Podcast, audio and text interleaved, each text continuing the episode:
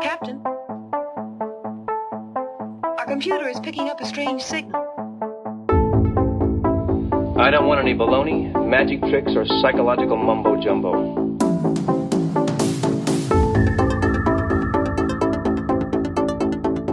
errors in time and space.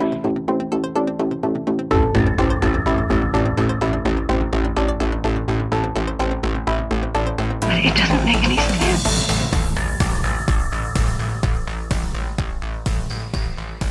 Greetings, Liminards!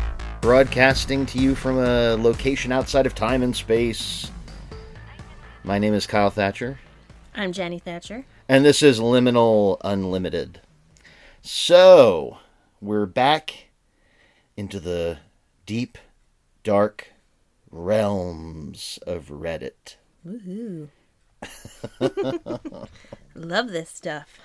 Yeah, yeah. So um, I thought first we would uh, uh, first just open up, just commenting briefly on the uh, UFO issue. Um, you know, all the what are what are now being. It's funny. Like one day the government decides they're going to say it's balloons. Then the next day they're going to decide to say it's not balloons. Nobody seems to really know what these things are. Um, and also, they gave like three different explanations for what they could be, um, but all of them some sort of uh, owned by private entities or something. And um, my only kind of comment on the whole thing is, you know, I kind of I kind of call bullshit um, a little bit because if these were just you know some science experiment or something, somebody would have come out by now and said, "Oh, hey, sorry, the those were ours. You know, we we we didn't realize it was going to be a big thing, and you know, oopsie." And Right. somebody, And normally we don't like scramble fighter jets to shoot down like weather balloons. yeah, yeah, if it was if it was some private entity that that was not up to anything nefarious, they would have come forward and said, "Oh, hey, sorry." That Right. was that was You our stuff. think. Mm-hmm. you know, bad on us. You know, sorry for all the hubbub. But they, but nothing like that has happened. Nobody's come forward. Nobody's claimed it, and so I still don't think that they're UFOs.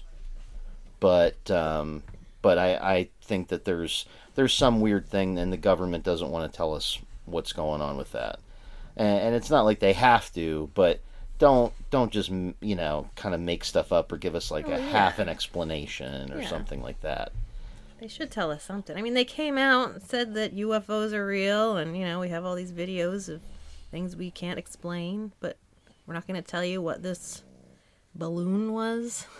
I don't know. It's Yeah. really strange. Yeah, it just seems I have to make a correction. I think I said that the one was over Lake Michigan, but it was Lake Huron. okay. I think one was in Michigan. I, I don't know. And then there was one in China. Well, Lake Huron is on the border Is of it? Michigan. Well, so I was mostly right. Yeah, You know, yeah, I'm pretty sure you said something to that effect. I, I said Lake Michigan, but it was Huron. And now China said that they saw some unidentified object over their skies too. It's all very strange. Yeah, but like, I think I think I mentioned it before that you know of course they're gonna say that like, oh yeah, hey, we got him over here too. Ooh, you know, hey, don't don't come looking at us. It's you know Yeah. everybody's seeing them. It's all right. And you then know. there was one scene in Pennsylvania too this last week. Some unidentified something or other Ah, in kid- the sky. That was a kid's party balloon. I saw the picture no, of that. it wasn't. That was a kid. That was it looked like Snoopy. What? Mm, I don't think so. So, um, yeah, so they're just getting that out of the way. Um, you know, I, I figure we should uh, get into the wild, uh, wacky world of Reddit um, because there there is, if you go on Reddit and you look hard enough, it's a treasure trove of not only weird stuff, strange stuff, uh, great some great stories, but also just some of it is totally out there. and And and you have to take some of it with a grain of salt because some of these it could be, you know, someone doing some creative writing, trying to pass it off as a true story. But I try to look for ones that sound legit. I like the ones that are just so off the wall Yeah, that it like- doesn't even matter to me if they're That's true or not. That's true. Uh, you know, there comes a point where they get so far into the story where you're like, I really don't care if this actually happened. This is just plain fun. Mm-hmm. But yeah, some people you can tell they're they're almost practicing for like a class or something. Right. They're they're they're trying a little too hard. I think on our first very first episode where we uh, delved into Reddit stories, I talked about how uh, sometimes less is more yeah. when it comes to a good Reddit story slash uh, you know creepy pasta. These these reside in the realm sometimes of of the creepy pasta type tales, um, and sometimes you can uh, put in less details and it actually works for you because then it feels more like a memory or a recollection as opposed to if you're able to pin down every single detail of the thing that happened. It's like, well, no, you know, unless you're one of these guys on some television show that has photographic memory, no one's memory is that good. We would expect there to be some vagueness, mm-hmm. you know. So if you're if you're that's my advice to somebody looking to make up a Reddit story. No, don't say that. We want the truth. You We can't want the handle the truth. so, on that note, let's uh, dive in. Um, and the the first one I'm going to get out of the way um, is not even uh, necessarily. Um, I mean, it's on Reddit, but it's not a huge story or anything. But I just thought it was wild and wacky. Um, and it is a video. It, it, it's not much to describe, so I feel okay covering this. But it's the story of the Mongolian farmer who uh, has he has security cameras up at his little uh, sheep ranch, and this Mongolian farmer uh, discovers that his sheep have started walking in a circle, a nearly perfect circle. And they were walking in that circle continuously for 12 days. And I thought that was just totally, Kind Totally. bizarre. totally wacky. I, I don't know. If any of our listeners know if this if sheep are prone to this behavior, um, you can you can write into us liminalunlimited at gmail.com and and and let us know. I mean, do you know uh, does anybody out there know if if this is something that sheep or other livestock ha- I've never seen this before. And I can't imagine what possessed these sheep to walk in a, a giant circle, perfect circle for 12 days straight. I I don't know. I imagine they would have had to stop at some point to eat and drink. Or, I- did, they, or did they not? I don't know. That's weird. Maybe that maybe it was like a weird thing where they they rotated out. Right. You know what it sounds to me? It sounds to me like um, what's the the the ritual that Muslims do when they they circle the the the monument in the in Mecca. You know, and guys, ro- you rotate mm-hmm. in till you get right. right close up to it, so you can touch it, and then you rotate back out. You know, through the layers of people. Mm-hmm. Maybe that's that's what the sheep were doing. You know, rotating out to mm-hmm. go get food and water, and then rotating back in, They'd have to, or they'd all drop dead. just shitting and pissing as they walked. Nice. Just everybody stepping in everybody's piss and shit.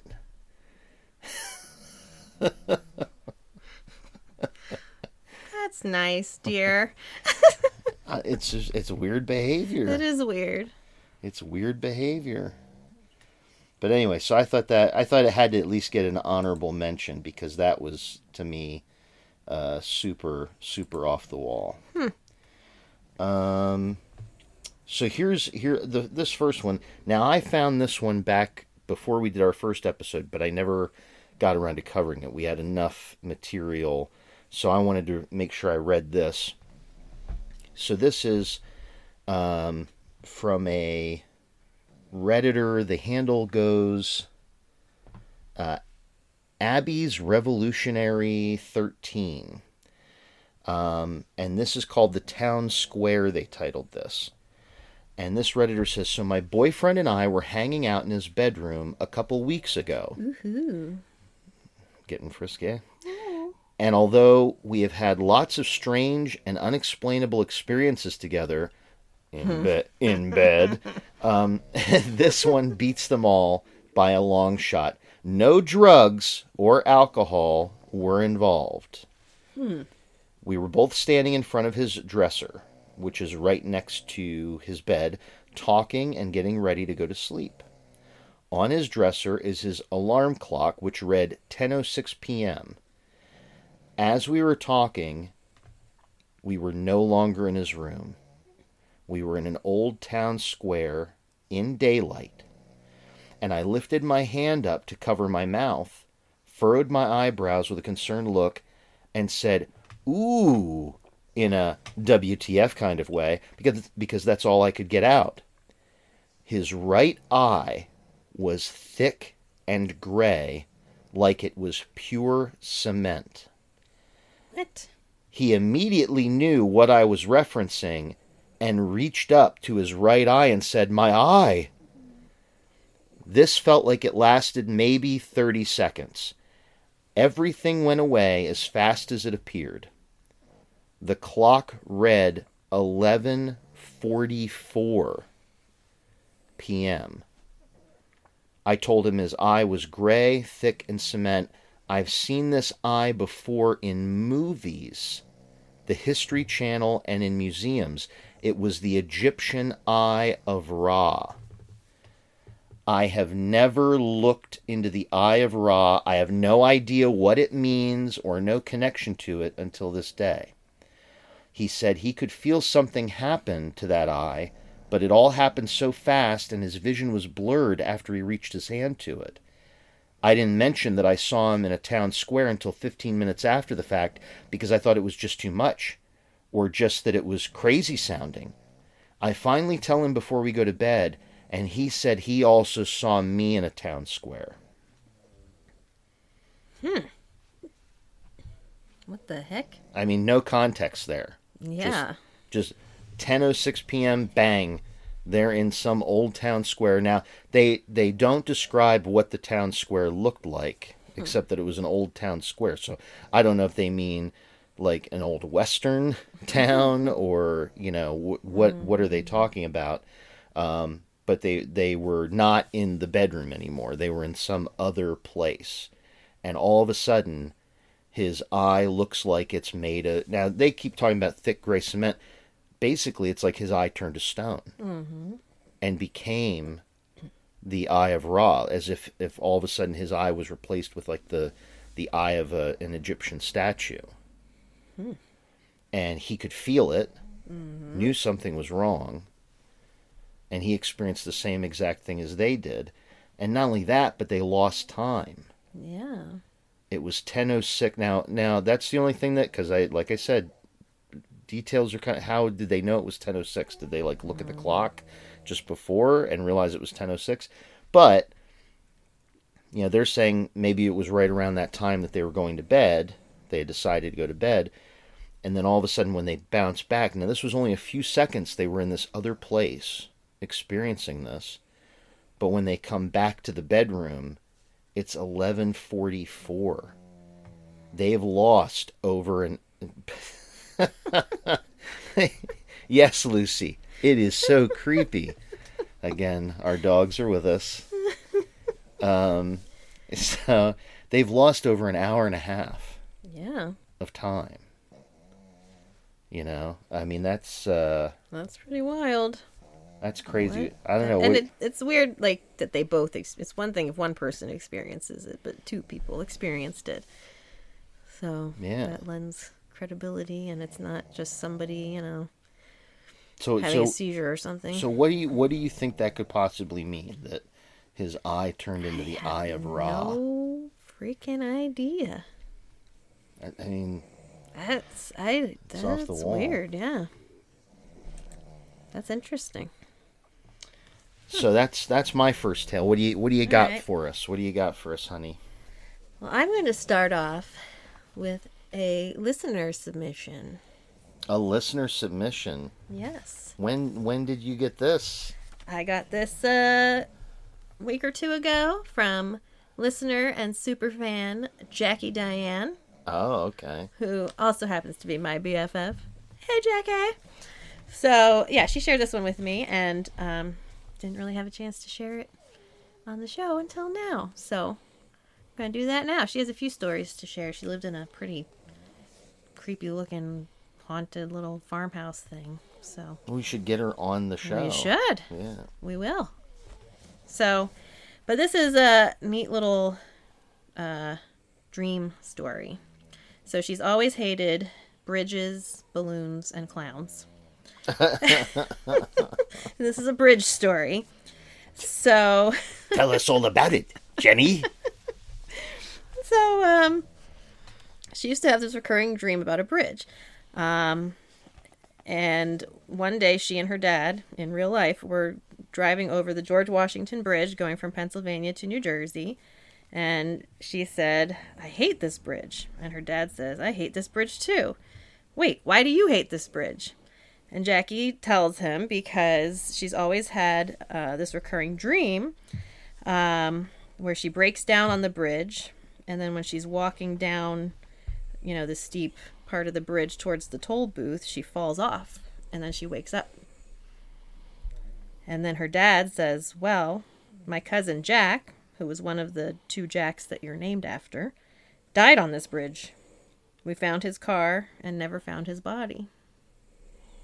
That's weird. Yep. And he said that uh, her dream actually gave him comfort to know what happened to his cousin. And after that day, she never had that dream again. Oh, like it was she had to deliver the message. Uh-huh. She had to deliver the message to free that uh her dad's cousin's spirit or or something or to give that message so they knew what happened to him yeah. Yeah, that's crazy. That's Yeah. crazy. I thought you were going to like go like in a different I th- I totally was going it. and then there's a clown with Yeah, a balloon. clown with a balloon, you know. We all float down here. that would be jackie's perfect nightmare. The funny the actually funny part of that the fact that she uh, specifically mentioned her fear of bridges clowns and what balloons, um so stephen king you know we saw that documentary about the movie it the the old television movie and that's what he that's how he said he came up with the idea of it he was driving across a bridge mm-hmm. and it reminded him of the story of the Billy Goat's Gruff. And then he just thought about, you know, what freaked him out. And he doesn't like clowns. He doesn't have like the total phobia of clowns, but he doesn't like them. And the whole story started to evolve from there. So it was literally because he was driving over a bridge that he came up with that yep that idea. Mm-hmm. So very interesting. Very interesting. Good bridge is a great liminal space too an It- in-between place It is. I mean, if you think about, I mean, the most the most infamous story uh, having to do with a bridge is obviously Point Pleasant and the Mothman, Point Pleasant, West Virginia, and the uh, Silver Bridge collapse. And um, yeah, yeah, that that would actually be kind of a a fun spin off uh, episode to do someday because we're going to eventually do uh, probably uh, what's going to turn into a uh, at least a two part series on the Mothman at some point, or at least on the events surrounding that um, that occurrence.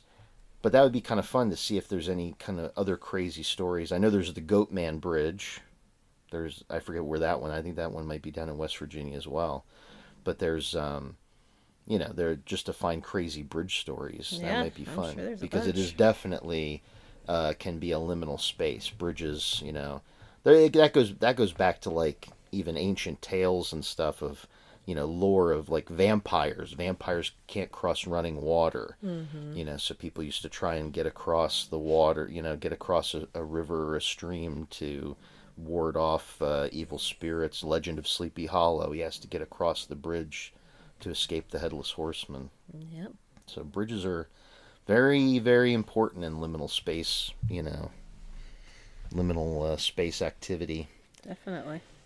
So uh, here's one about. Um, I've got a, a, a couple that I might be able to read, but I thought this one was kind of fun. Um, about uh, about uh, doppelgangers. You know that because do- one of the things that you know we cover, we're talking about the fringes of, you know, reality, the fringes of our experience and of existence. Um, and so I'm always I'm creeped out by the idea of doppelgangers. Oh yeah. Totally creeped out. And for anybody out there like uh, again, this is another one that I find that the internet is somewhat confused on for some reason. Because doppelgangers um the internet seems to think that it's like it, it has to do with like if you look like George Clooney or Yeah. No. that, that it's about lookalikes.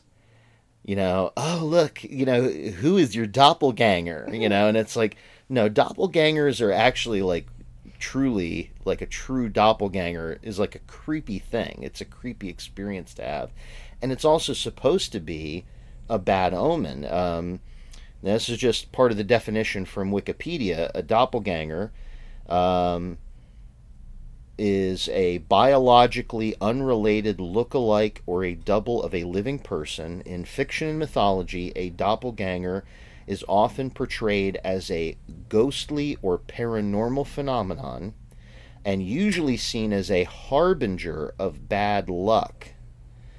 Um, other traditions and stories equate a doppelganger with an evil twin. Um, in modern times, the term twin stranger is occasionally used.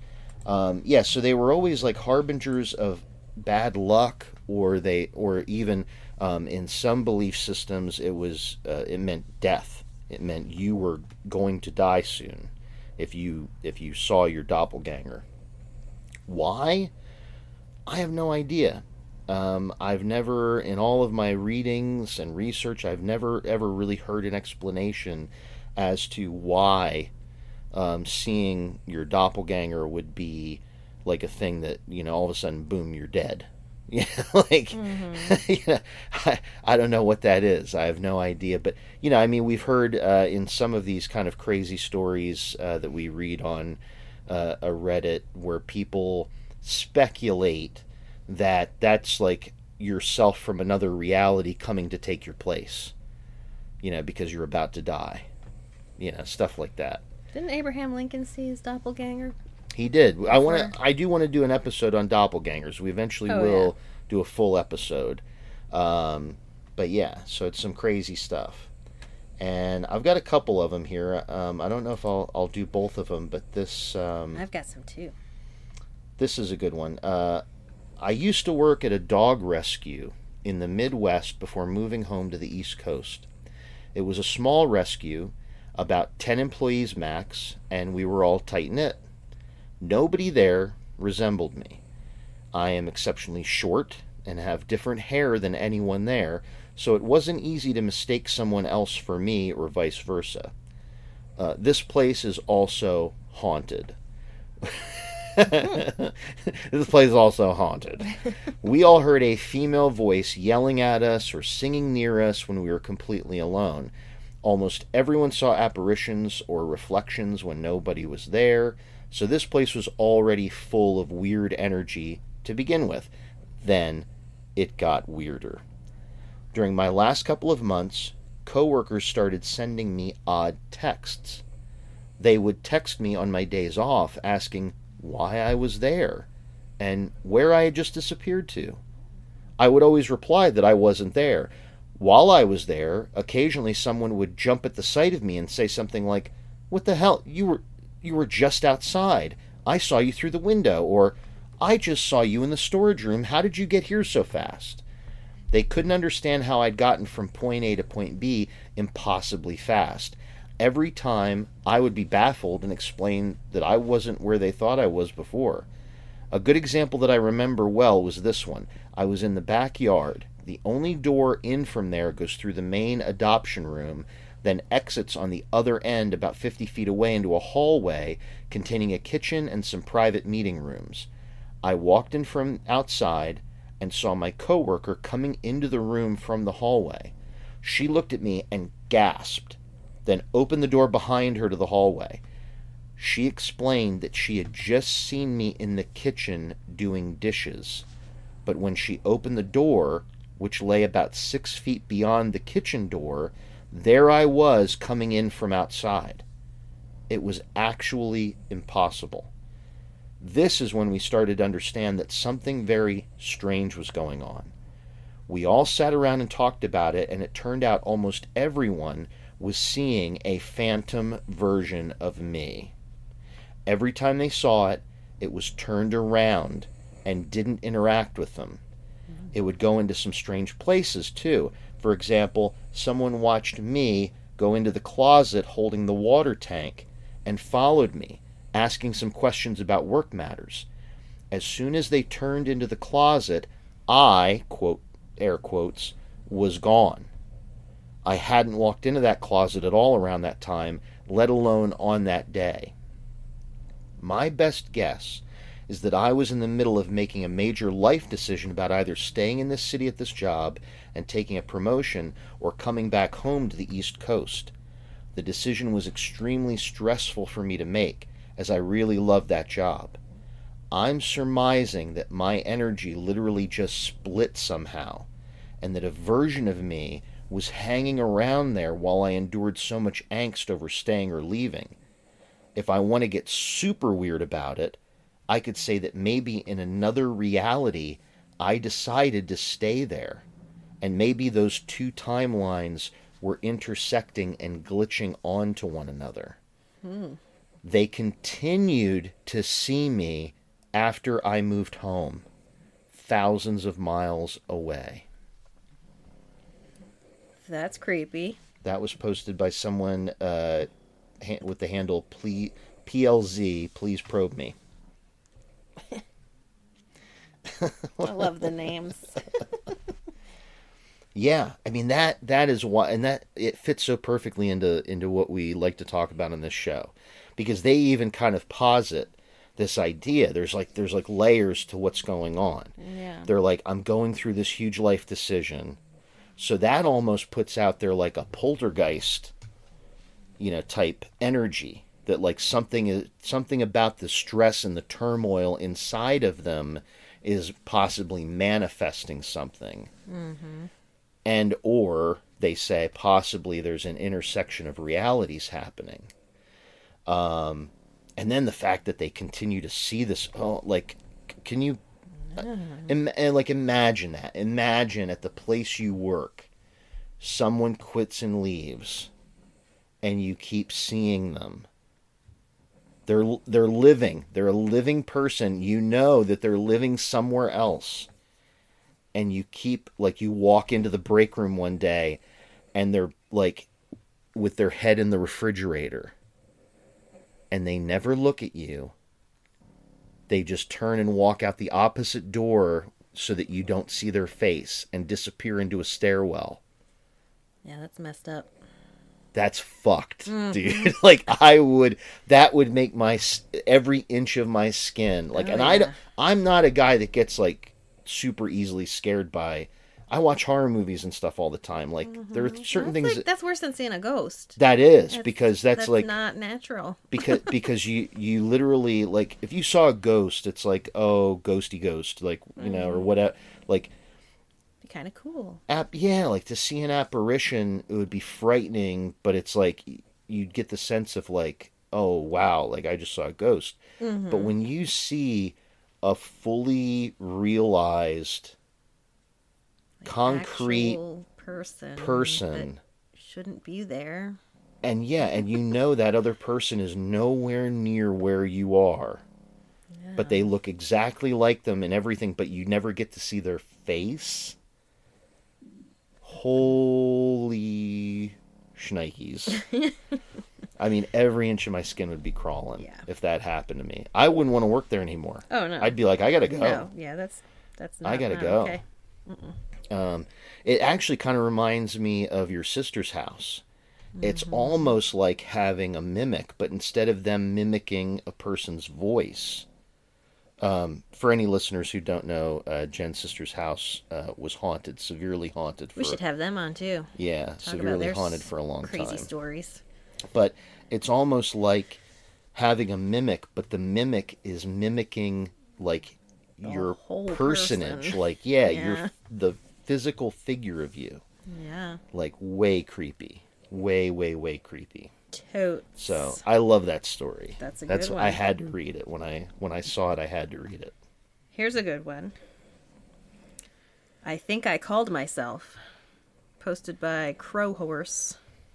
Also a good name. Okay, I've been reading the stories on the subreddit and have, had- have enjoyed them, so I thought I would share my own weird story with you guys. It happened in early 2000 when I was working at a juvenile detention center in a small town in Oklahoma as a corrections officer. I was working nights at the time and went to work at 9 p.m. This one night when I arrived for work, my supervisor looked confused and asked me what I was doing there. I said I worked tonight.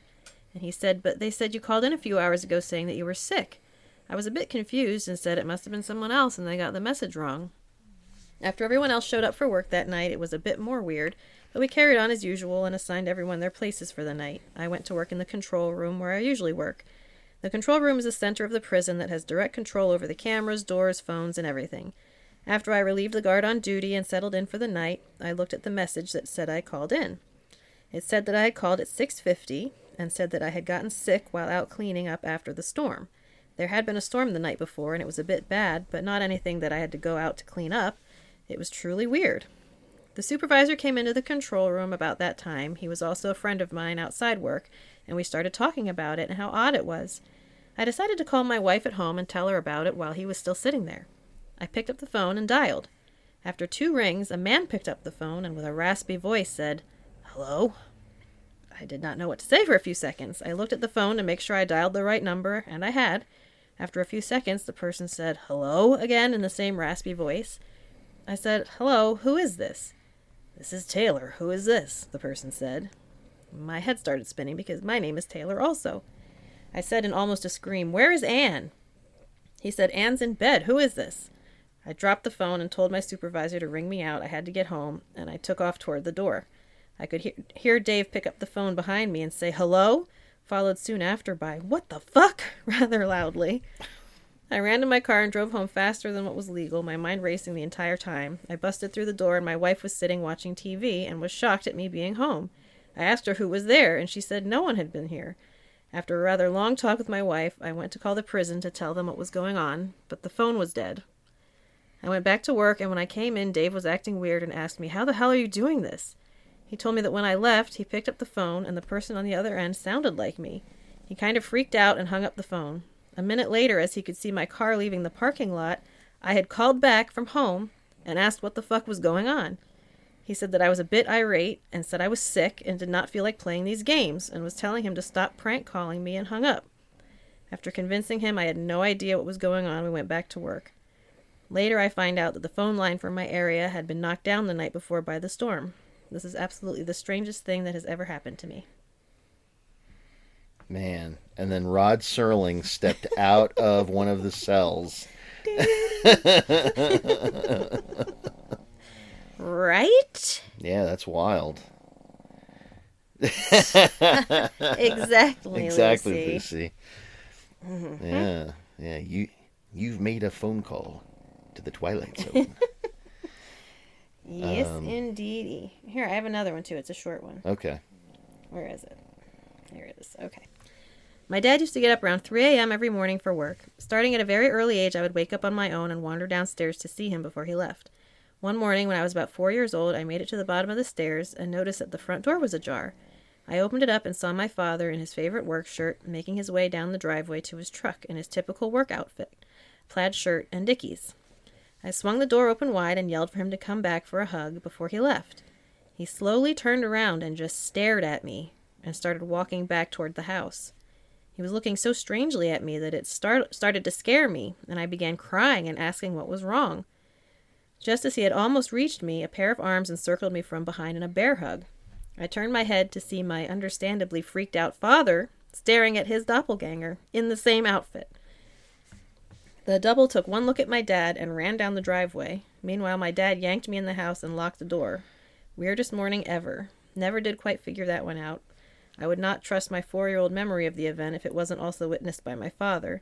He won't really talk about it these days, but my mom has since told me that he called out of work and she spent the day reassuring him that he wasn't a nutcase. I just imagine the doppelganger running down the driveway. All of a sudden, like his arms go all like noodle flaily, and he just goes.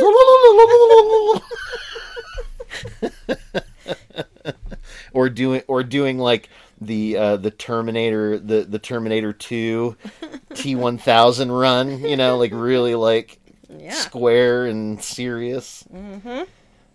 You know. yep. That's crazy. Well, how about um, how about I, I read my my second um, doppelganger story then, since we're on on a doppelganger uh, bender here. You go for it. I'm a I, I'm a grown man. I do what I want.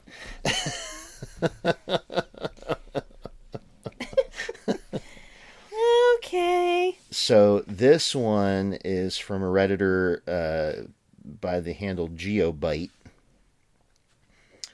and this is also about a dad. Um, I remember one Sunday morning, my brother and I were watching Card Captor Sakura on TV, and someone knocked on the door. We lived in an apartment that was empty.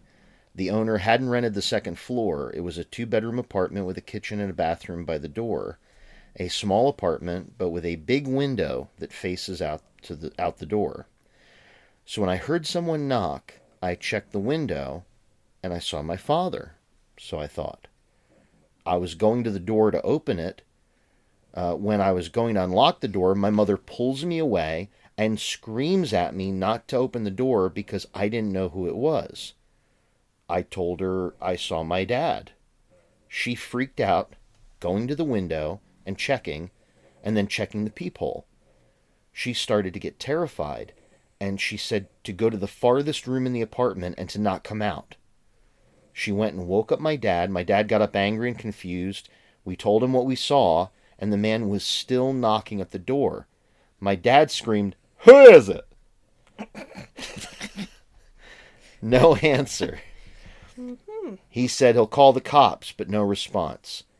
While my dad was busy screaming at him, we saw that he was just standing still in front of the door. So my mom took us to the farthest room from the door while my dad got ready to open the door with a metal bat. Once he did, the man was gone. My dad goes out looking everywhere around the apartment. The apartment door was a heavy metal door and always was heard when someone comes in and out, but we heard nothing that morning, and nothing when my dad opened the door. We heard no footsteps either, but my brother, my mother, and I saw that man that looked exactly like my father. So, a little short and sweet, but I mean, you know, still creepy. Like the fact that, like, the mom like looked out the out the peephole of the the door, you know, and imagine she looks out and sees her husband standing out there, but she knows her husband is back in the bedroom, mm-hmm. And she's like, you know, telling those kids like, you know, get in the back room, you know. Um. So so pretty crazy. Doppelgangers, man. Yeah, I have a few more stories that are like doppelganger related. But We should save those for our doppelganger. I guess we should. Yeah. or this is going to turn into a doppelganger episode. Yeah. Um, I got a crazy thing that I saw that's not totally a story, but I'd never heard it before, and usually I hear about all this type of stuff, especially when it's about horror movies. So apparently, uh, in the movie Poltergeist, on uh, the the brother's uh, wall in his bedroom. Well, he he has a bedroom that, and he shares his bedroom with the the little sister, played by uh, Heather O'Rourke.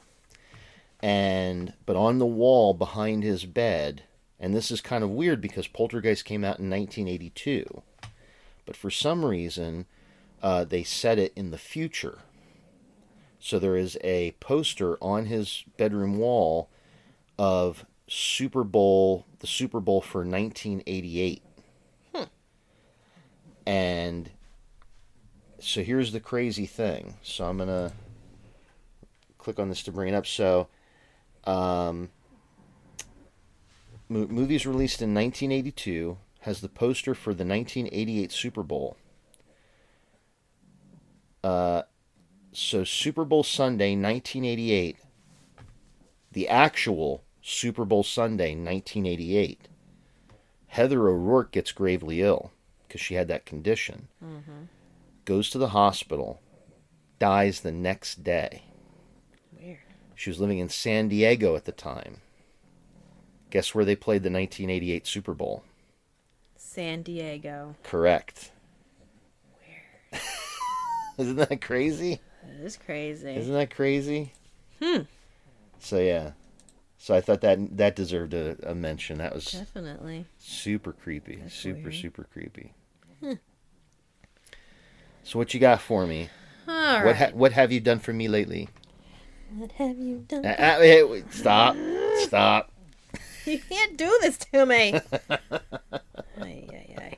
All right. Well, here's a glitchy elevator story. I like elevator stories. Elevators are definitely liminal spaces. Especially really when they weird. especially when they got the little guy that works in the corner and like runs it on a lever.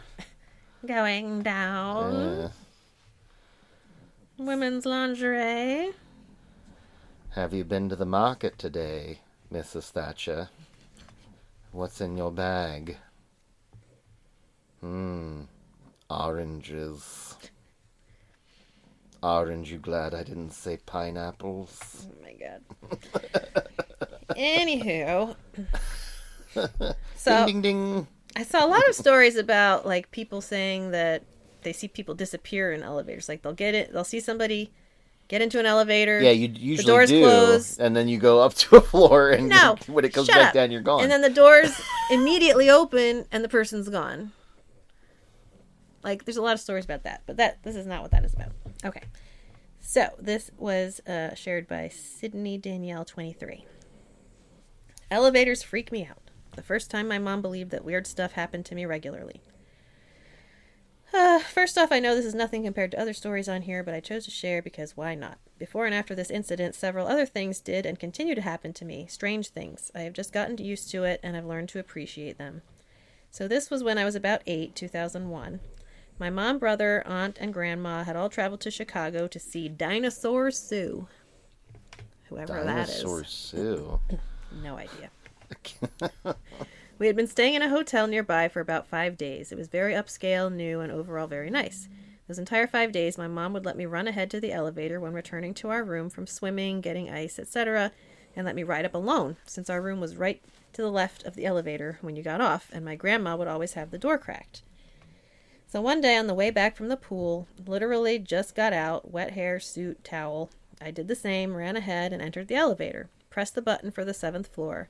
There's only one elevator in this hotel, by the way. Once I got to the seventh floor, which I knew by the signs outside the elevator, I went to the second door to the left, like I had maybe 20 times before that week. I knocked and knocked. Nothing. I remember becoming weirdly alarmed at this point. Best way I can describe it, even though I was smart enough to know I could always just return to the lobby or that my mom would be arriving shortly. So while wondering why my grandma wasn't answering the door, I returned the few feet to the elevator and waited for my mom and brother. I saw on the display that the elevator was arriving on floor 7, the floor I was on, which was clearly written on the sign. I see the light and hear the elevator ding. The doors open, empty. At this point, I just feel something is very off and return to the door, knocking and crying now, getting cold because I'm still very wet from the pool. Finally, after no more than one minute, a very old woman answers the door and says, Dear, I told you already yesterday, this is not your room. I had never been there yesterday. She then said, It will be fine. I'm very sorry, but I'm on the phone with my son. Give it a few more minutes. Your mother is coming. And freaking closed the door. I was shocked. And how could anyone close the door on a crying kid who lost their mother, especially a woman who seemed like the caring grandmother type? Almost immediately after she closed the door, the elevator opened and my mom ran out crying and grabbed me. She was saying, Oh, honey, where were you? I've never been so worried. She then went to open the door. Not our room. She was stunned. The whole time I'm trying to explain, I had been here, and my timeline of events and my timeline of events had only been about five minutes. Uh, her still hugging and holding me, she kind of just went into autopilot and went back into the elevator with me. She pressed seven again.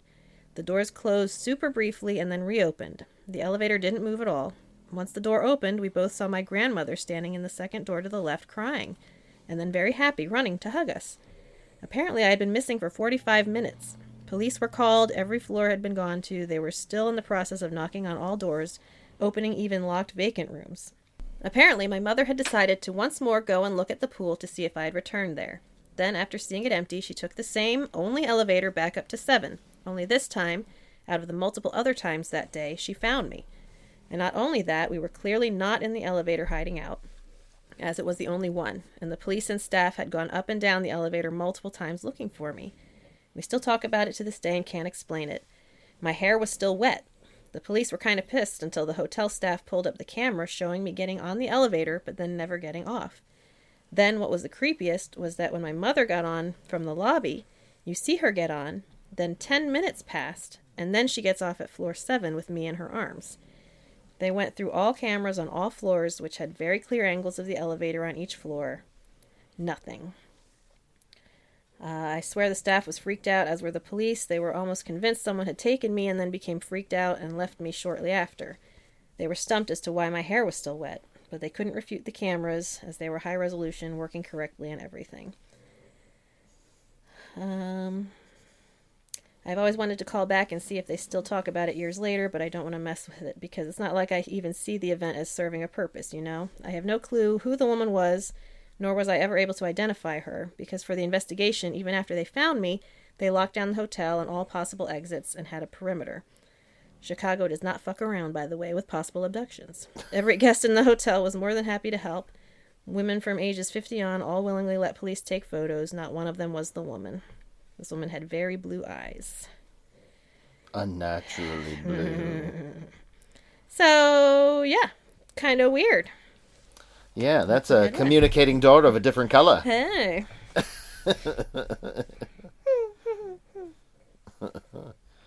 Yeah, that is uh that's kind of that's it. You know, if that if that's actually true that they have like the the video cameras and everything, and you know the idea that like he gets on and then you see like e- even if you like then saw the doors open, you know, on the other floor, but he never gets gets off the elevator, Yeah. you know, and then and then that time loss. Yeah. you know where where the heck like where would you go that you would lose that much time? You know it's almost like it's almost as if that other place exists. It, it it really almost is like it's a completely different universe like where you know let's say it's a universe where the gravity of uh the earth is you know um, is higher, you know, for some reason. So time moves slower on that other Earth. You know, all kind of weird physics stuff come into play, like you know. Yeah. But yeah, reminds me of like Doctor Who. That's a very Doctor Oh, Who yeah. that that story. Crazy. Um, okay, so here's a little uh, tidbit. One day we we will do a um, a show about. Uh, there's so many different th- topics to do shows about, um, and we're very early into our podcast, so you know we always keep saying we're going to do this, this, this, and this. But one day I, I do want to do a show all about tulpas, um, because I'm fascinated by the concept of of tulpas, and that the human mind can create something whole cloth, you know, that becomes real. You know, it goes it goes back to uh, Buddhist, you know, Buddhist practice uh, where they would do these thought exercises and try and create things that appear in the real world from their mind, just but they're total thought forms. And um, there are stories that go back, you know, of the first explorers that went to the mountains of Tibet and met these, you know, Buddhist monks and uh, were taught uh, some of these techniques and how to do this and but there are many many many many stories of people just seemingly like doing it creating a being out of their mind. Um, and there's even a, a line of thought now in paranormal research in in the research into uh, ghosts and hauntings that leads down a path that there's very possibly some level of, if not full uh, development of a tulpa in certain haunting cases, at the very least, that whatever the spirit is that resides in some locations seems to take on the aspects or behavior of a tulpa in that whatever history is is fed in to that place it's as if that spirit then reflects that information back to paranormal investigators. Um, and we saw on the show kindred spirits they did an experiment with that where they created an entire history for mm-hmm. the location that was completely fake and then went into the location and started to do their investigation. And all of a sudden the ghost was giving back all the fake information that they had come up with and fed into you know the location. They went they went in there and were telling each other stories mm-hmm. telling each other fake history. And here the ghost took that in and and gave it back to them in EVP recordings and and other things. All of a sudden, names were popping up that had never been heard in that location before, and it was all the stuff that they made up. So I think there's a fair probability that many cases of hauntings could just be weird tulpa activity that that maybe maybe there are spirits but they're not like it's not like they were living people who you know maybe they're just like generalized spirit mm-hmm. and comes to reside in a location and then because of all of the beliefs and all of the things that the people are putting into that place uh, it just oh i'm this person now i guess. I'm this i'm this thing. Okay all right. If i get to stay here i'll be this person that you obviously want to talk to. Okay okay. I'll do that. Great. Cool. You know? Um, but there are other stories interesting stories of tulpas and one of the most interesting ones that i've ever come across uh, is about the character from dc comics the uh, arch magician and exorcist and demon fighter John Constantine, um, immortalized questionably by Keanu Reeves in the film, um, and then later had a very short-lived show, which was awesome, but unfortunately got canceled after one season. But um, John Constantine um, was created by the uh, comic book writer Alan Moore. And Alan Moore believes that John Constantine became such a crystallized um, idea in his head, down to small personality quirks, the way he looked. I mean, he had it all built in his head. The way he smelled, like he, it, it was clearly defined in Alan Moore's mind of who John Constantine was supposed to be in the stories in these comic books. That Alan Moore believes that John Constantine became a real being because he says he saw him.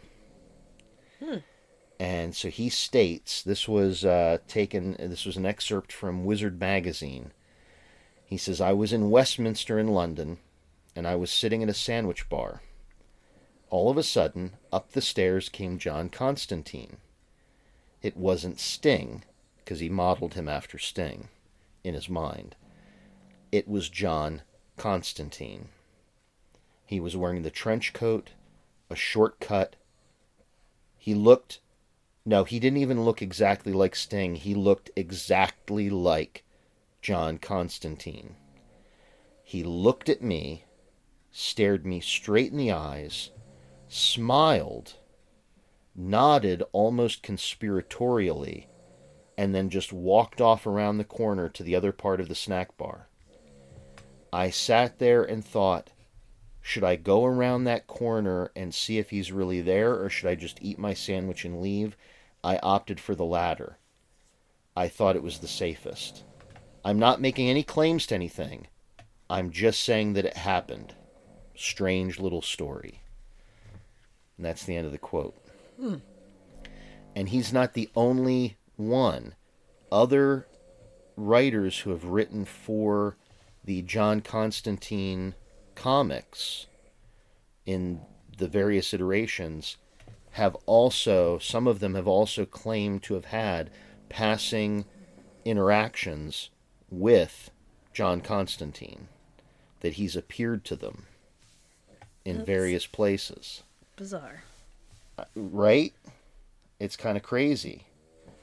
Um, yeah, it says uh, since then, uh, Jamie Delano, Peter Milligan, and Brian Azzarello have all reported seeing Constantine in real life.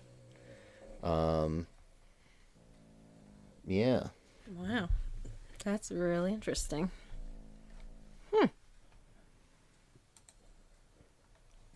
Yeah, and I think at a at a later point, I think Alan Moore even um, reported a second run in, and this is just from from my fuzzy memory. I believe he reported a second interaction where John Constantine actually spoke to him very briefly, said only just one thing to him, and then and then walked away and he said, um, and I'm paraphrasing because I'm trying to remember, but I, I, I don't have it in front of me. Uh, John Constantine said something to the effect of, uh, magic is easy. Any C word could do it. And then walked away. And he said it in like this this cockney voice that Alan Moore had envisioned in his head when he wrote the character.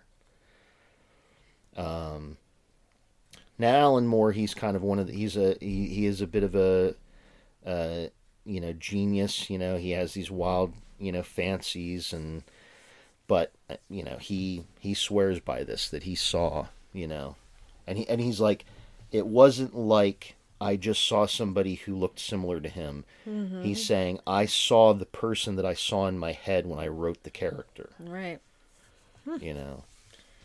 How fascinating. So some of these guys believe that, that John Constantine somehow the the, the force of creative uh, genius that Alan Moore put into writing the character that somehow that transgressed the borders of reality hmm. and that there's a person walking around you know and maybe he's not here all the time maybe he is only here and appears to the people that are you know, attempting to give him life, but that he is able to breach into this reality and appear to people. That the character became real. That's wild. And it's odd that, that he's a he's supposed to be like a sorcerer type Mm-hmm. character, like a, a magician, you know, that he can magically appear in front of these people.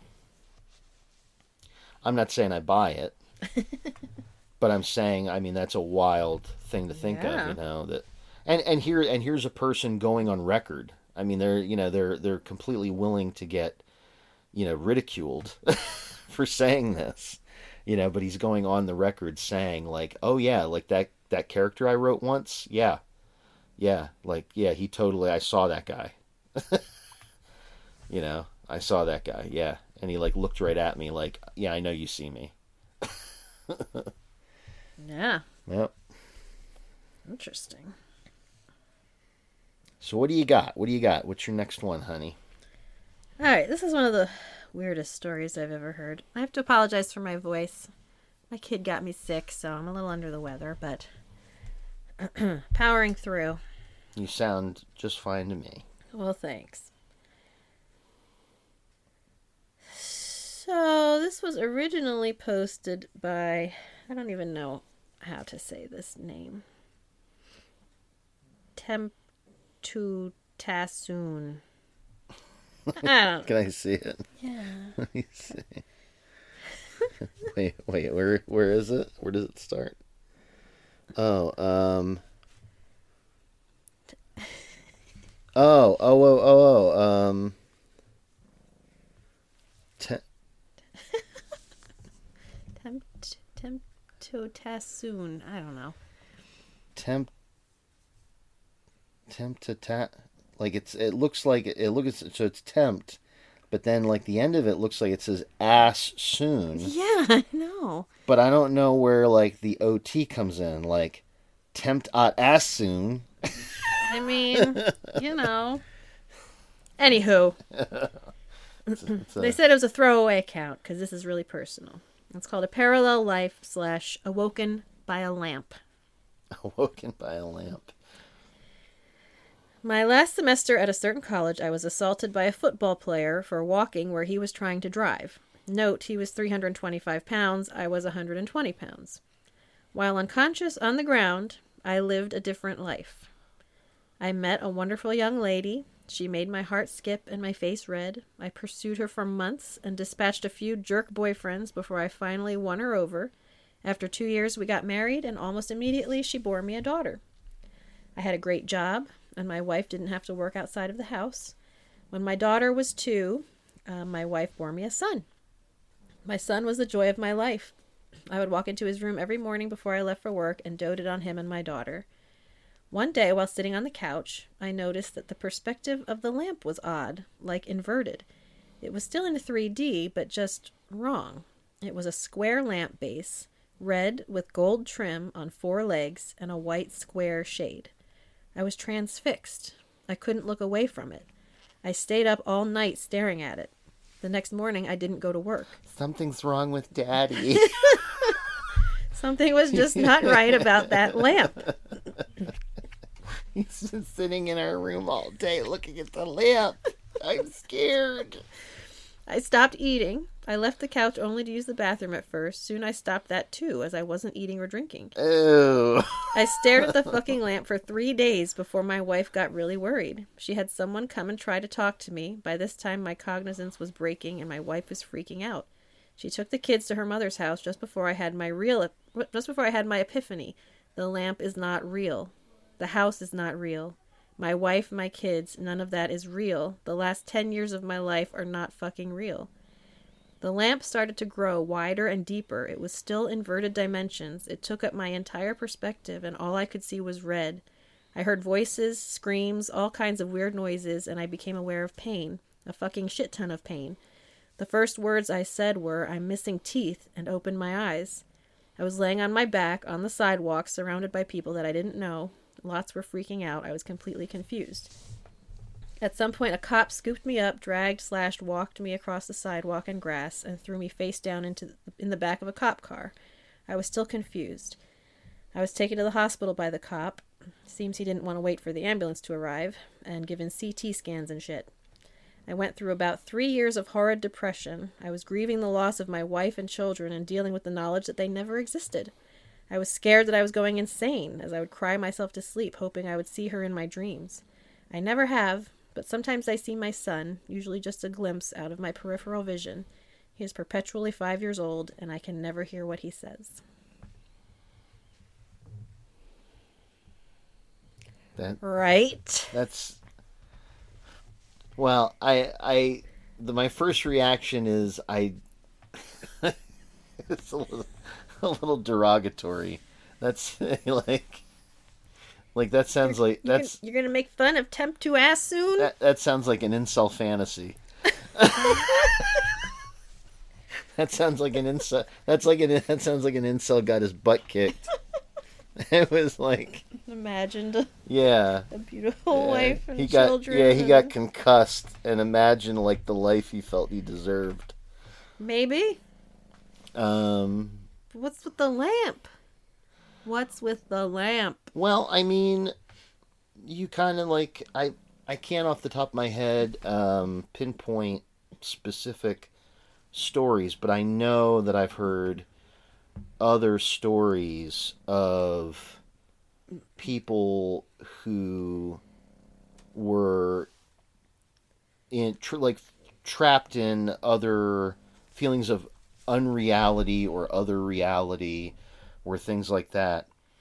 And there usually is something like a focal point where you identify it and you say it, it's sort of even in dream logic. Um, i've had dreams and i used to before i uh, got on cpap with my sleep apnea i had lucid dreams like crazy now, the thing about lucid dreams is a lot of people think that uh, they get this kind of concept from movies and TV that, like, when you lucid dream, you can just always control your dreams. And that's not true. Um, it, it just makes it easier for you to identify that you're dreaming. And then sometimes when you've done that, then you can actually have conscious, like, take conscious action in the dream. But uh, usually, the thing about lucid dreaming uh, and dreaming in general is the way you identify that you're dreaming is by picking out an irregularity, picking out something that doesn't fit or is seems very unreal. Um, like I remember having a dream where it was me and some friends and we were scaling this long staircase. And i wasn't sure why we were scaling this long staircase but uh, you know I, I was there with my friends and we're going up this staircase. And it it it, was at, just seemed abnormally long but and we're talking but nothing is you know really setting me off and then somebody in the dream said, Okay, are we ready to face the dragon? And I went, Oh shit, I'm in a dream. you know, that was the thing that set me off and snapped. Like, up until then, I'm like, then, and then I look down and I'm like, I'm in armor. Why am I? Oh, I got a. So- oh no! Like, I, no, I don't want to face a dragon. I need to wake up right now, oh, guys. Like, I'm, I'm looking at them, going like, no, I really need to wake up right now. You know, like I'm not ready for this. I've ready never for this. had a dream. I'm not ready I've for this. Known that I'm in a dream. Like I never know that I'm dreaming. But I'm never freaked out by stuff that happens in my dream. Where if it was real life, I would be weirded out. But yeah, I never can wake myself up or anything like that. I even had the thing where, and this is kind of a funny thing to to admit, but I learned from a, a Batman the Animated Series episode about the fact that you can't read in your dreams, That's what they say. that the letters look all jumbled. I've identified the fact that I was in a dream because of that. Hmm. Like, because I remembered it. And so, mm-hmm. like, in my conscious mind, I'm in I'm in the dream, and things will start to feel kind of weird. Like I'll start to get like a like nothing definitive, but I'll start to get a hunch. And then I'll go like I'll look down, I'll look around, I'll scan the the environment and like there's a book on a table. And I've in the dream picked up that book and just cracked it open to a random page and like I can't read this. Shit, I'm in a dream. you know? That's so weird. Yeah. I've never done that. Yeah. So, So like, you know, I've had dreams where like something good happens, like I don't know, I win the lottery or you know something, and then I wake up and I'm like, oh, man, Yeah. that was a dream. But can you imagine, like, It living cra- a whole like ten years of Yeah. a life Yeah, that is that is a bit and wild. like having like a family, and then you wake up and you're like, that never happened. Although, if you believe, like, because there there are people out there that ever since the movie The Matrix came out, you know, and, and simulation theory became a big thing. There are people that they swear by that. That became their Bible, you know, the the concepts of the Matrix. Oh my goodness. And yeah, Lucy is super snoring. Um, and so the concepts of the Matrix became like, you know, holy writ. And they, um, you know, if you buy into that, like that, that's kind of, is it possible? Like, let's say, let's just hypothetically for a moment say, okay, yes, we're in a simulation. We are in the Matrix, right?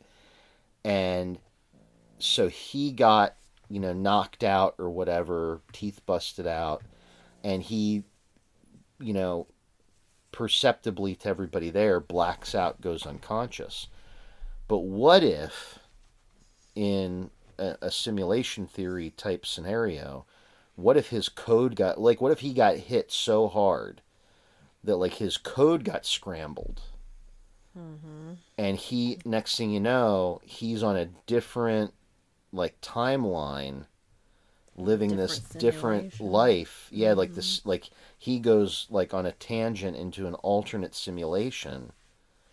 And it's not until he looks at that lamp and realizes that the lamp is wrong. Mm-hmm. That that lamp the way it is should not exist in like I've never seen that lamp before. Why is that lamp there? Like all of a sudden, all of a sudden, there's a lamp there that I don't doesn't compute, mm-hmm. and he gets fixated on it, and maybe that's like the thing that like where the code begins to to break down, and he literally has to get reset, and bang, he's back laying on the sidewalk, teeth busted out, because they had to reset his code to fix him Maybe. to fix the timeline. Maybe. Yeah, I'm just speculating. I think he got his. I think he got his gray matter scrambled by the. by the clearly. I, I think this dude look took one look at him and went nerd.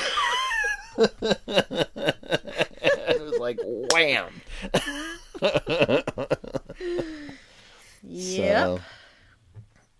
So, all right. So let me uh, let me find my next uh, tale here. Um. So on, on that note, I'm I'm gonna read a um. I'm gonna read a, a bit of a wild one. So this was uh, posted by Luca Damon and this has to do with synchronicities. Now, I love synchronicities. I know you don't buy into synchronicities, Nope. but I I've had multiple experiences in my life where I had synchronicities happen, um, and um, for me, synchronicities to me, this is just my own uh, belief system. I think synchronicities to me have always symbolized like a marker. Like whenever I've gotten a synchronicity, it's usually when I've been going through some internal doubt as to the path that I'm on or what I'm doing.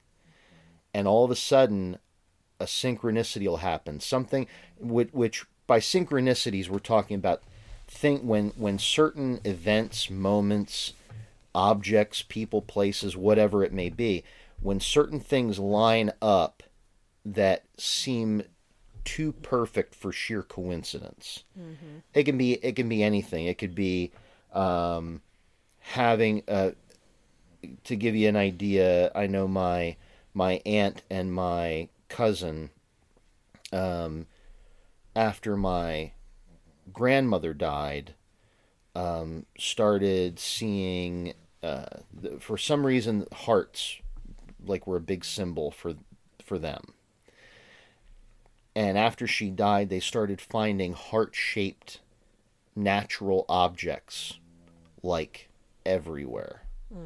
Now you could say maybe they were mentally looking for it you know wouldn't have noticed it otherwise. But i mean some of the stuff was kind of weird you know, like heart shaped, like seashells when they went to the shore, and things like that. Um, so so yeah, so I I kind of give some weight to synchronicities when things line up and you're like, wow, this is like a little more than just coincidence. Um, so this uh, this Reddit post is titled "My synchronicities got out of control. I had to go to a psych ward to make it stop." Dang. okay. Uh, so, like I said, this one's a little wild. Hello, fellow Redditors. A few months ago, I have managed to break the Matrix, mm-hmm. to which I could not handle what I was seeing anymore. It broke me physically, mentally, and spiritually. but at the end of this damn journey, I have learned so much, and I give you an invitation to tread on this crazy journey.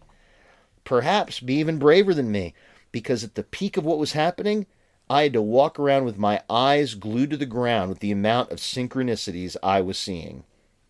It all started when I got into crystals. Someone told me, you don't pick the crystals, the crystals pick you. Wow, what a neat piece of advice. that which I took very literally. So I figured, hey, stick your hand out and let it drift to whatever crystal it picks up. Then that's it. That's the one. I thought it was silly, but sure, let's give it a shot. And lo and behold, my hand would drift into a pile of crystals and keep picking up random pieces of other crystals that fell into the box that were buried under a pile of other crystals. I thought, whoa, this shit is crazy. What? I guess this is how you pick. What? I'll read that again. Slowly and lo and behold, my hand would drift into a pile of crystals and keep picking up random pieces of other crystals that fell into the box that were buried under a pile of other crystals. I think what they're trying to say is so they would like reach into the quartz crystals, mm-hmm.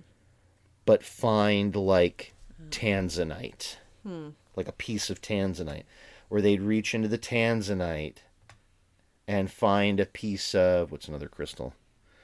Quartz. find a piece of quartz. They Yeah, were they kept okay. finding pieces, other pieces Crystals. of crystals in boxes of crystals that, sh- and they're like at the bottom of the box, right? I think, Okay. I think that's what they're trying to say. I guess. Um, Let's So- go with that. so they said, I thought, whoa, this shit is crazy. I guess this is how you pick. But wait, herein lies the issue. Here's the issue, honey. Okay, I'm ready. Hold on. Hit me. Strap in. There's a lot of boxes and displays of crystals. How do I speed this up? Then, as I was fiddling with my pendulum, I kept thinking, hey, wait. In the middle of the store? Hey, uh, hey, buddy. Hey, buddy. You can't fiddle with your pendulum in here. We got kids. There's kids come in here. There's a family crystal shop. Put your pendulum away. Or go to the bathroom. We got a public bathroom in the back. Because we serve coffee, we have to have a public bathroom. Oh, jeez. So fiddle with your pendulum in there if you need to, if you're really, if that's your thing. All right, buddy. We're just about crystals. No pendulum, pendulum fiddling. Um, so then, as I was fiddling with my pendulum, I kept thinking, "Hey, wait! What if I get this thing to point at crystals at long range?" but uh, it's vertical. I need it horizontal. so it clicks in my head my most ingenious yet worst idea I have ever done. I get a bracelet that I feel resonates with me most, and I put it on my hot water bottle. What? I let it, air quotes, dangle. I don't know why that's air quotes. Dangle off the top of the cap and off to the side. So it kind of points, air quotes, in a direction. Why do they have a hot water bottle in the crystal store? Hey, buddy. Hey, buddy, what are you doing with the pendulum and the hot water bot? Why do you have that in the pe- in this is a crystal store Oh my goodness. slash coffee shop? I'm so confused. And why do you keep using air quotes? like, we all hear you talking. Um, now, I just hold the bottle by the handle and let my arm hang loose like a rope. So, so I, I think so. He's got a so he's got a bracelet. Okay. He puts he takes the bracelet and he puts it on the hot water bottle, dangling off the top of the cap, off to the side, so it kind of points in a direction. And then he just holds the bottle by the handle and lets us. So he, basically, he's created using the bracelet, and I don't know why he needs a hot water bottle to do this. I'm assuming it's a he. I can't imagine a woman doing this I don't know. for know. some reason. For some reason, this has guy Yeah, energy written true. all over it. Yeah. Maybe that's just me. but uh, so I guess he basically he's turning his arm into a pendulum. But he has a pendulum. But he had a pendulum. Anyway. Anyway. Okay. Where, Well- where, where, what? Let's get to the meat and potatoes here. Okay. So, um, so yeah, so bam. Now my whole ass arm is a pendulum. and because the bracelet is hanging off the side, it would point. So, like a hybrid pendulum slash dowsing rod. It was genius. And plus, I don't look crazy walking around with a pendulum slash dowsing rod in public. Okay. You uh, sure So- about that? So, oh, My guy. so he was getting rousted out of the crystal store because, hey, hey, wait, wait. Now you're back with dowsing rods? No, no. This is the crystal store. Get out of here with that. So, but the hot water bottle arm, with the bracelet arm rope, is okay. hot water bottle, bracelet, pendulum is fine. Yeah, they don't ask him why he's got a hot oh, water bottle. Okay. So I take this thing to a shop, and holy shit, it works. Ha ha ha. Okay. Things were going good, doing good, but then I was like, what if I do this outside in public and see what it points to? I do. And it points to a person wearing the same colors as I am. The person is wearing blue pants, black top. What are the odds? And I didn't know it at this time, but it was the beginning of my journey to contacting dot dot dot them. because in my foolishness, I thought I was on to onto something. I took this device every it's now a device. Oh my god. I took this device everywhere.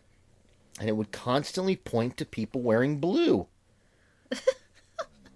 So so the arm that's attached to his body that he has total control over He's pointing he at people pointing at people wearing- wearing blue. Then suddenly, blue objects. Then I realized The sky is blue. I'm a Sagittarius. oh my god. Blue. I am autistic. That's that's blue. Favorite color in Magic the Gathering? Autism is blue?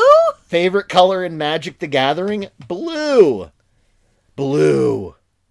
This is not synchronicity. This is an idiot. I read into synchronicities and how it's angels trying to communicate with me. Well, me. now it's angels. Which angel is blue? Archangel Michael. He's blue? And ironic And ironically, once I made this connection, I would have thought that if there was an Archangel Leonardo, he would be blue. Oh my god. Radical. Um, and ironically, once I made this connection, suddenly blue everywhere. Then I took an Uber to the bookstore. A bloober. Instead of blue, it was red. No way. Red was everywhere. The signs, the stoplights, the brake lights. Blue lights were turning into red lights. Red, red, red. I get to the bookstore. First red object I see a box labeled Guardian Angel Oracle cards. Yeah, I'm deep into this shit. I look at the display. It's a bunch of books on spirituality on sale for $10. Thanks, Guardian Angel. You knew I was poor. I stayed for a bit and had to leave because it was getting late. Order an Uber. Car is red. Wait, the car on the way here was red too. This was a sign that my guardian angel is telling me to get in and buckle the fuck up. Whoa. I read up on guardian angels that have to do with red. Archangel Uriel for wisdom. How appropriate to meet him at a bookstore. What? In that trip back, He met him at the bookstore? he was at the bookstore. He was just at the bookstore. The angel Uriel was he at the bought bookstore? in the book on yeah, in the book on guardian angel oracle cards. He wasn't at the bookstore. Yeah, he got it at the bookstore. Not the angel himself.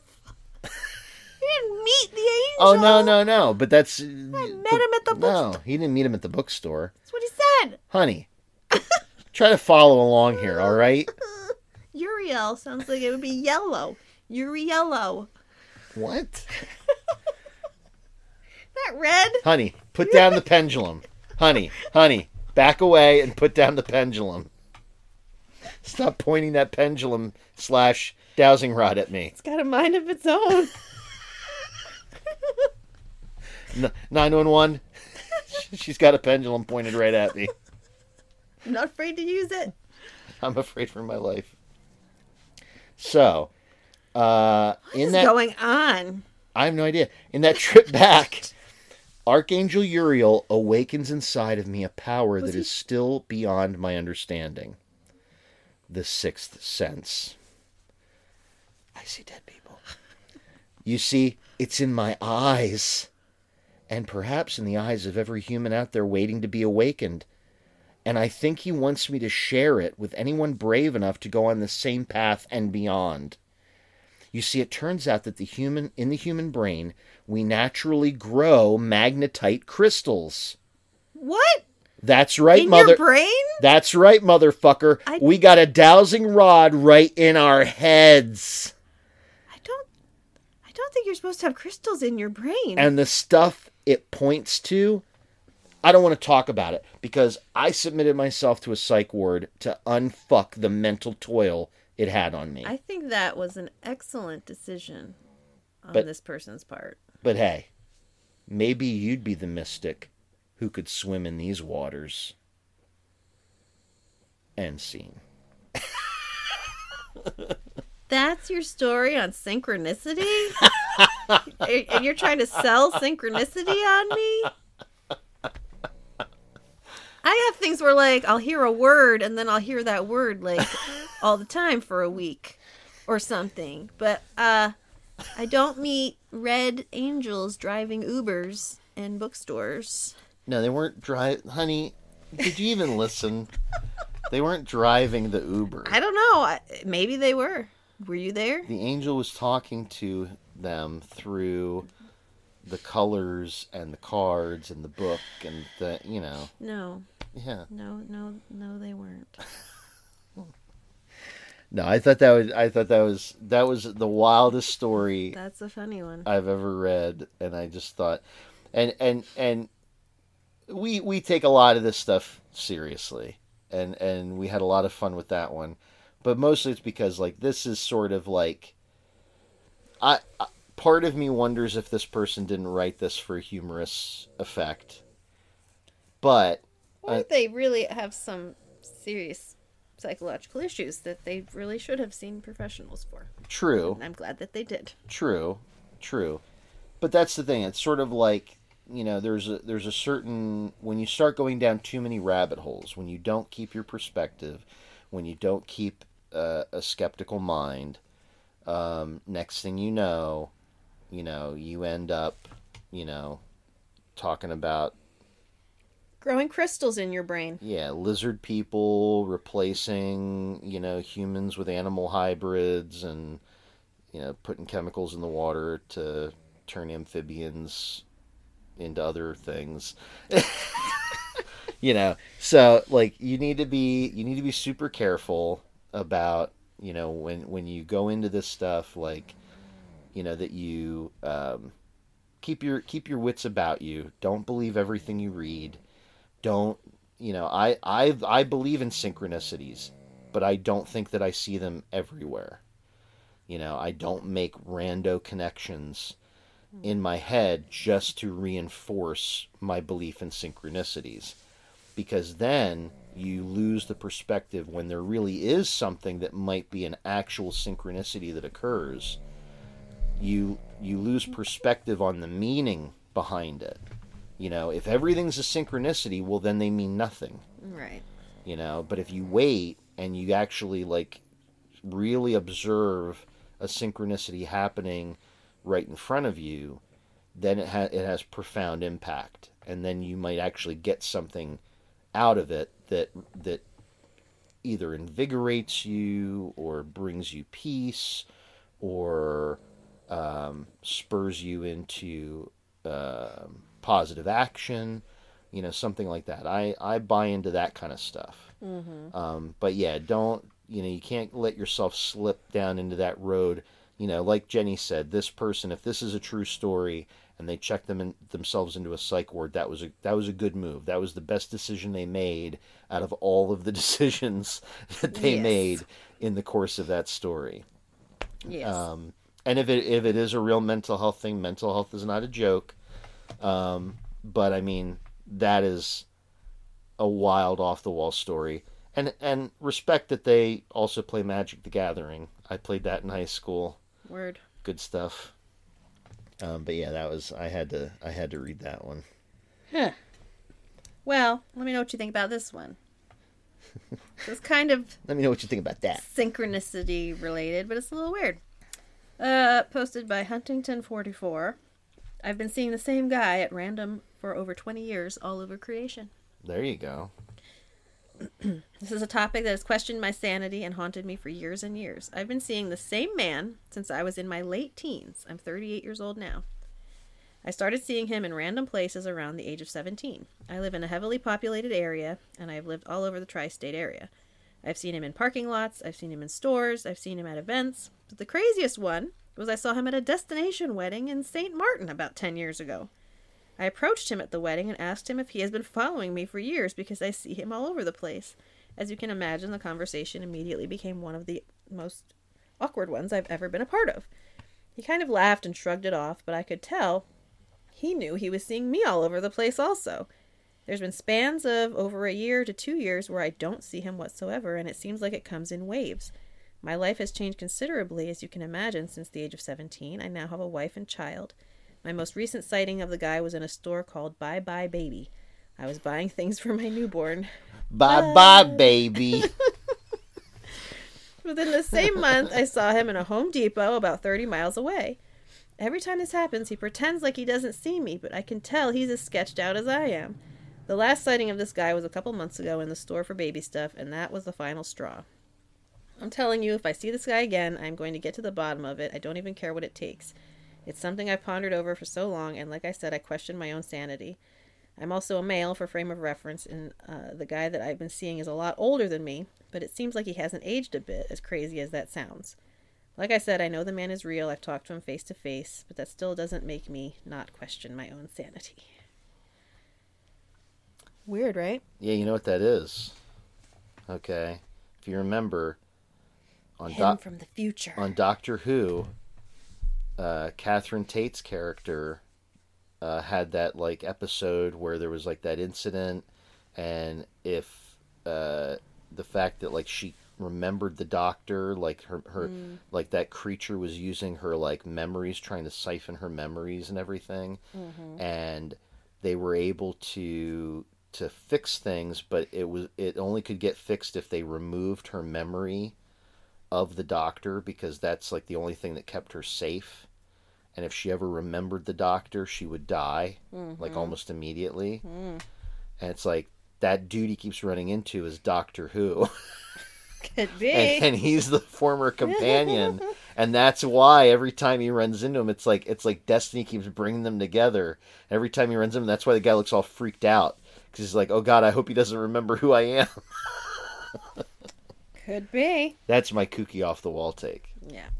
No, my real my real take on it would be, I would wonder, and this is a little off the wall, but less off the wall for some reason in my head than the Doctor Who explanation.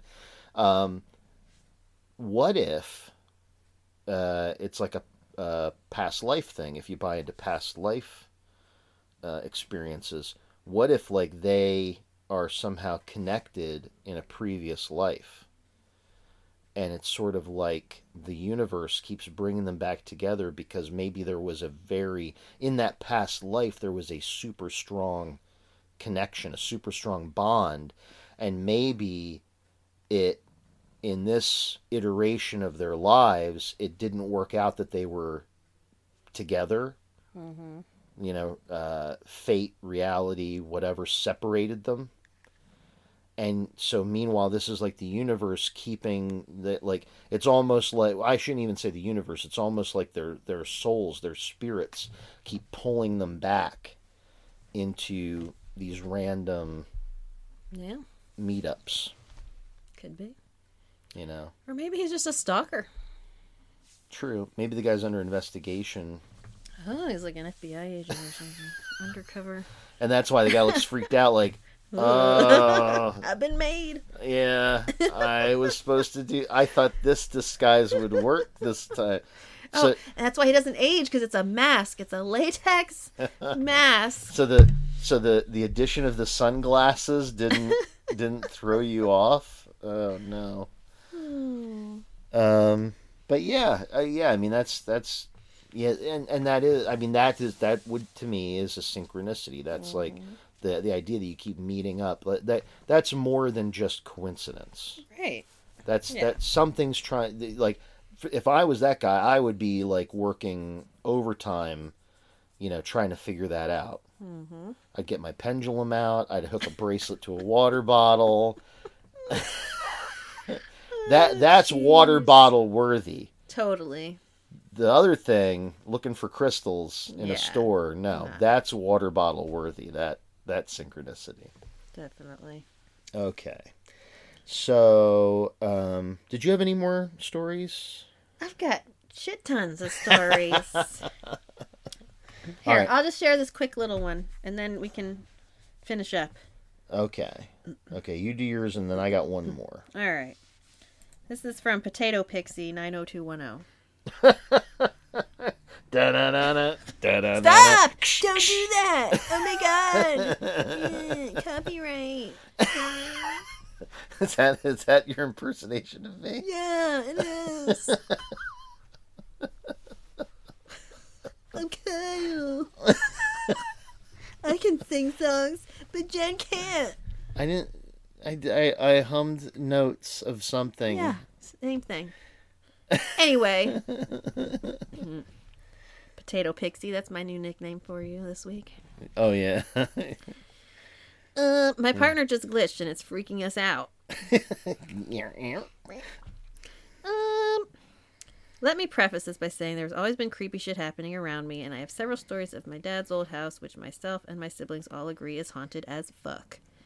I also had my dead best friend visit me twice, which was nice. So this evening, my partner and I were upstairs sorting laundry when his daughter called us downstairs as dinner was ready. I was heading down the stairs, my partner right behind me, literally two steps behind me. He did his usual thing of tickling the back of my neck as we walked. Ew. Some people like to show affection to their partners. Okay, I'll tickle the back of your neck every time we're walking behind one another. No, that's okay, thank you. the bottom of our stairs is wooden, so you can hear when somebody steps onto it from the carpeted stairs. When we got to the bottom, my feet hit the floor as usual. I turned to ask him something, and he wasn't there. He wasn't fucking there. I totally froze for a second and looked up the stairs, and there he was, on the top step, pale and shaking. Asked him what the fuck just happened, and he kept saying, I don't know, I don't know, I was behind you, and before I hit the bottom, the next step took me back upstairs. We are very freaked out. There was a big sound that went meow meow.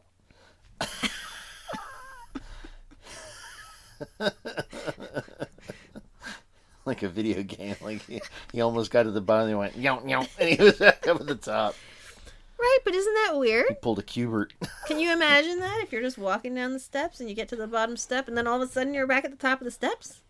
That's weird. That would That freak is me out. that is weird. That would freak me out. That's really weird. And that's the kind of story. Like, why would somebody make that up? It's not even good enough to make up. You know, like, it's not that crazy, but. So I feel like that's legit, and it's really freaking weird. But no, that is that is super weird. That, that's you know that's uh that's uh well it's weird that he's like what was he pale and like Yeah, like, he was freaked out because he was behind her and tickled her neck, and then all of a sudden he's at the top of the steps and didn't know what happened. and then poop he was gone. And poop, he was gone. you know what? All right, last story. Last story. Better be a good one. Better than that stupid crystal. true one. story. True story. Um, so this was posted on Reddit by Ecstatic Ad six eight nine seven, and it's called "My Son, My Grandma, in a Place Called Cryptodon." Yeah. Um.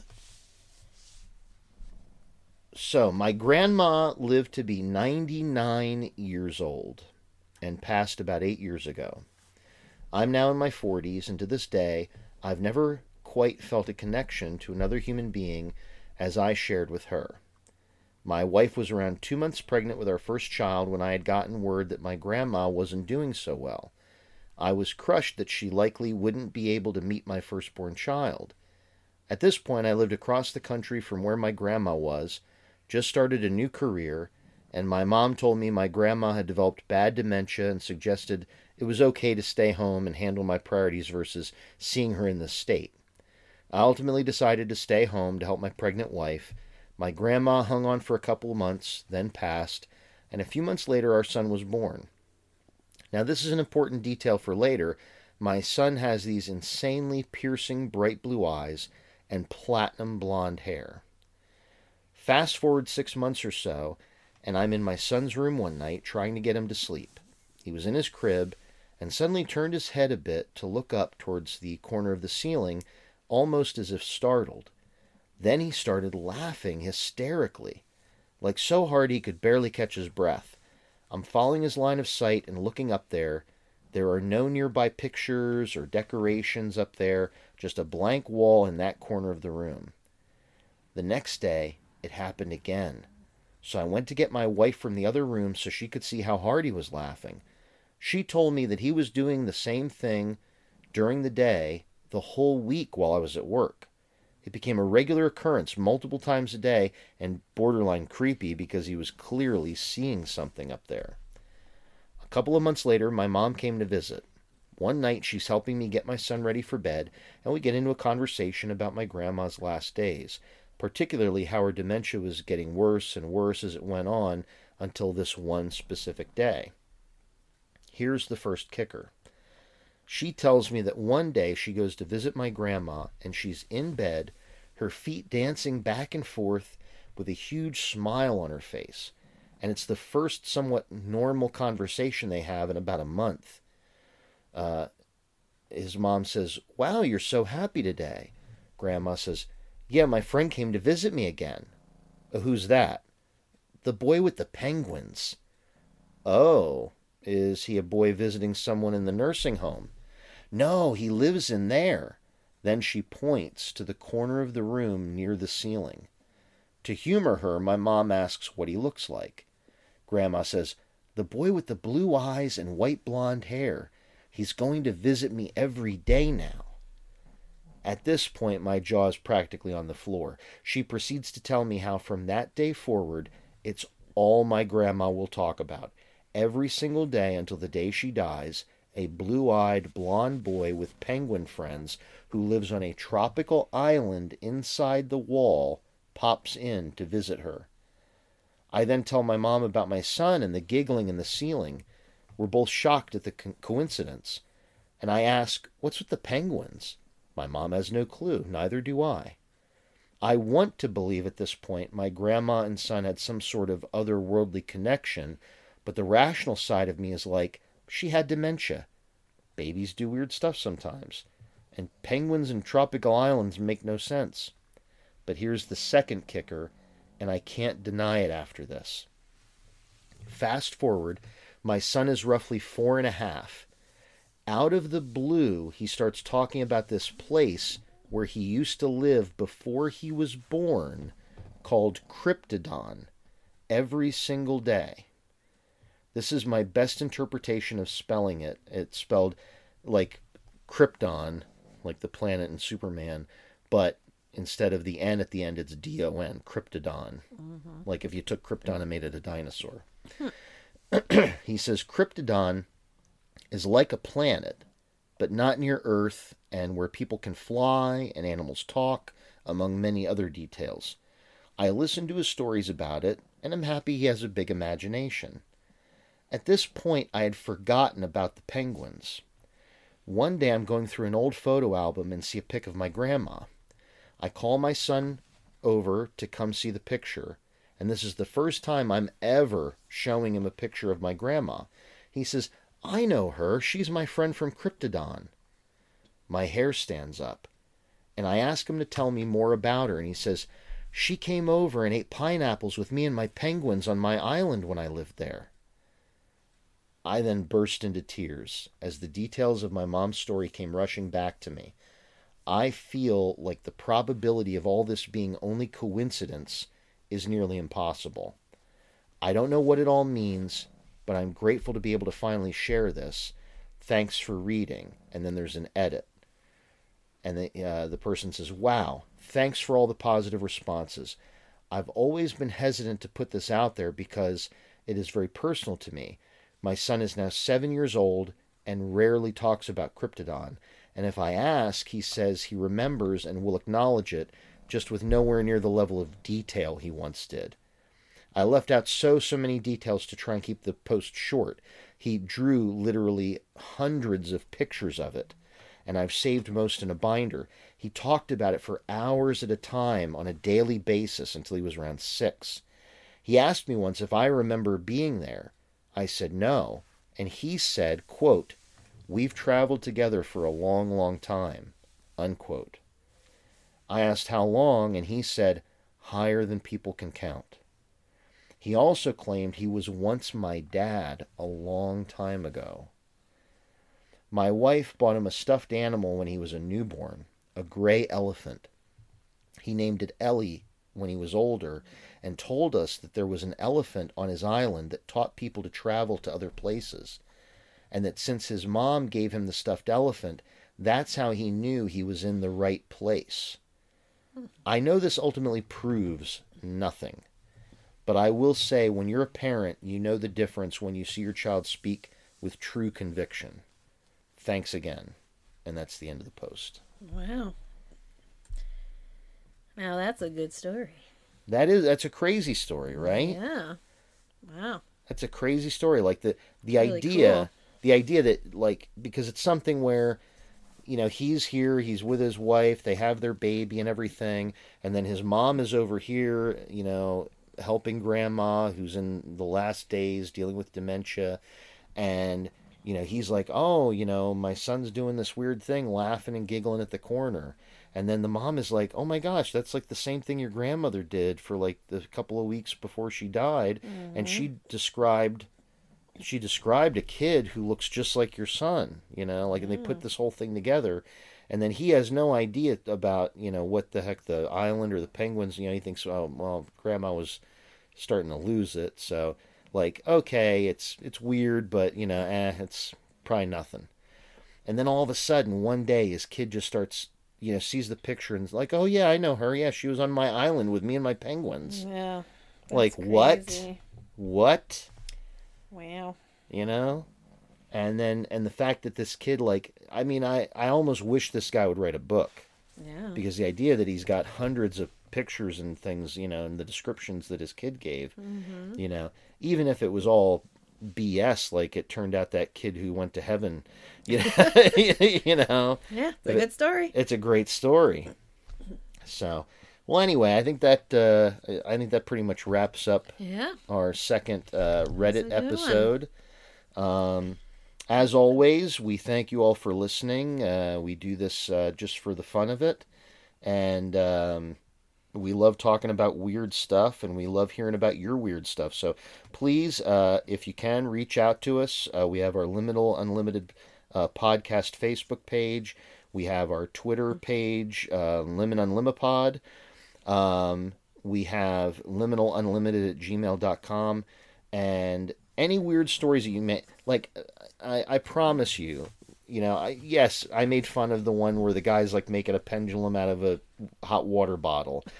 But we love we love even those stories. Like that's the thing. Like Yeah. we had a good laugh and everything. That was a great story you know? So don't feel like you know you're just going to get ridiculed or whatever you know? If, if you write in and you're genuinely sincere and you know we'll keep you anonymous if you want to be anonymous.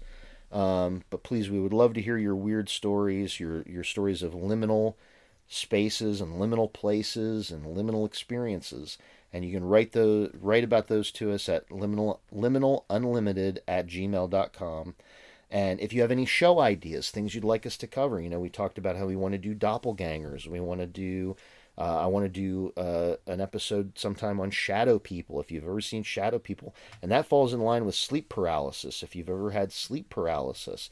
You know, uh, any number of, of crazy, strange things that, that happen in this weird world of ours. Um, we so want to hear from you. But as always, we thank you so much for listening. Jenny, have you had a good time? I had a great time. this was a blast. And I hope you start feeling feeling Yes. better and I need to have some tea. yes, have some tea and, and relax and get some rest.